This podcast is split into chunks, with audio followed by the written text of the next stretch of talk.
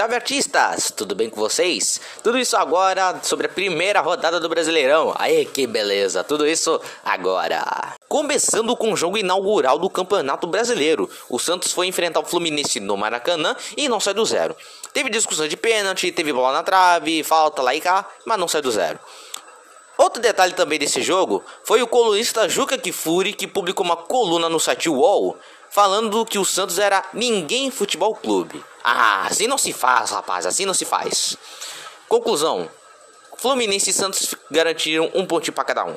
Depois do Peixão, agora vamos falar do Palmeiras que recebeu o Ceará no Allianz Parque. O que muitos apontavam a vitória para o Palmeiras foi o Ceará que ganhou a partida, com gols do Jorge, gol contra, do gol do Mendonça e gol do Lucas Ribeiro. Sem contar também que o Palmeiras ainda diminuiu com Zé Rafael e Gustavo Gomes de pênalti. E com isso, mais dois minutos de acréscimo por esse comentário aí. E agora vamos falar de Botafogo e Corinthians no Engenhão. Ah, Rio de Janeiro, Engenhão lotado, Botafogo da SAF do John Textor.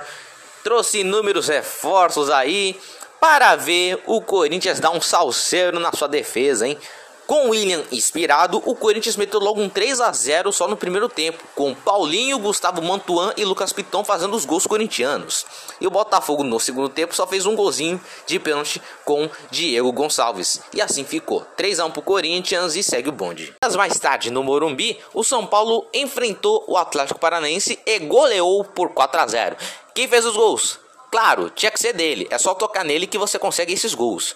Três gols do Caleri e um do Luciano. 4 a 0 daquele estilo que todo mundo conhece. Receba! Sim! Então é isso, meus consagrados. Se inscreva aí no canal, nos segue nas nossas redes sociais. E se você tá gostando desses recados rapidez que eu tô dando, deixe seu comentário, compartilhe pra geral. Mostra pra gente que a gente tá sendo importante pra sua vida. É notícia de esporte, tudo rapidez, tudo tranquilo, tudo na suavidade.